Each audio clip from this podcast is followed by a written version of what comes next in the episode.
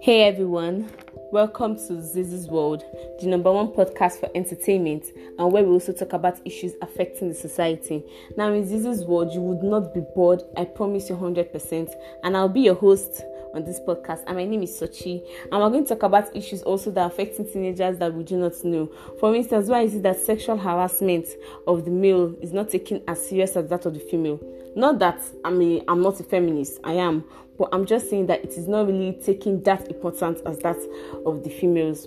Now, join me if you have your own point of view on this podcast every Thursday, 7 p.m. Your own view is going to be heard. There will be no grudge, no one will criticize you, and trust me, you enjoy it. Love you. Bye.